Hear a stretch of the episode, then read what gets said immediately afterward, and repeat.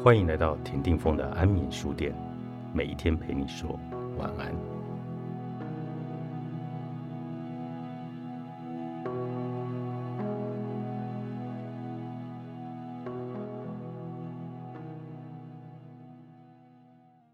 切割你和我的方法，不甘心到失眠，吃了不想吃的安眠药，依然睡不着，感受到他人的排挤而不愉快，有人散播谣言。不可原谅，恨某个人恨到杀他几次都不够，胡思乱想，想忘却却忘不了，心被别人绑架了。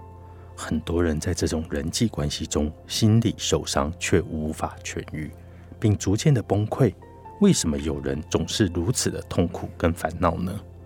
希伯里认为，烦恼的原因在于自己已经不是自己，由于不能做自己，所以不如变成恶魔。你或许会觉得这句话太激进了，但其他伟人们也说过同样意志的话：坚持做自己是人类真正的使命。坚持做自己可以带来什么？可以除去卡在喉咙的鱼刺，也就是不再害怕别人的眼光，并从平静中获得正能量来疗愈自己的心伤。这或许需要很长的时间，但我们会彻底的恢复健康。坚持做自己，可以避免罹患精神官能症，真正变得活力十足，也可让忧郁的人看见微光。人活着不是为了幸福，而是为了成就自己的命运。这是我年轻时在罗曼·罗兰的小说《约翰·克里斯朵夫》中看到的一句话：若人能够成就自己的命运，最后就会变得幸福。若以幸福为绝对的优先考量，就会有很多人绝望。由于不幸福，所以开始自暴自弃。若以幸福为绝对优先考量，就会只剩下贪婪心，这个也想要，那个也想要。人生的绝对优先事项是做自己。做自己的人所追求的事物，与不能做自己的人所追求的完全不同。总之，做自己是人类最重要的使命，也是让我们从痛苦中解脱的方法。因此，无论是亲子，伴侣，我们都应该离开不允许我们做自己的人。这是不让自己的人生失去意义的绝对法则。弗洛伊德说，麻药应该负起责任，因为它让我们白白失去有助于改善人类命运的大量精力。不是在做自己的状态下所做的努力，形同麻醉剂，它会使人们把珍贵的精力浪费在无意义的事物上。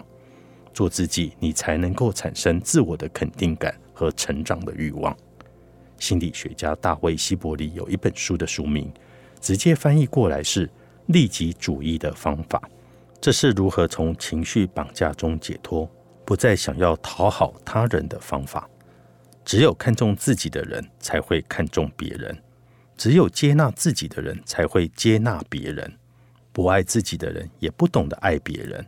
只有在自己的能力范围内活得快乐，才能够尽对别人的义务。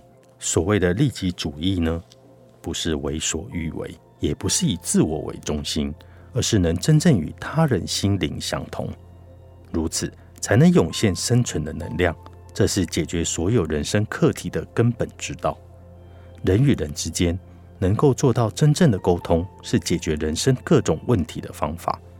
有意志的人会倾听对方说话，绝不会去迎合。这类人没有攻击性的不安。没有意志的人不会倾听对方说话，却会迎合。这类的人是被攻击性不安缠住的。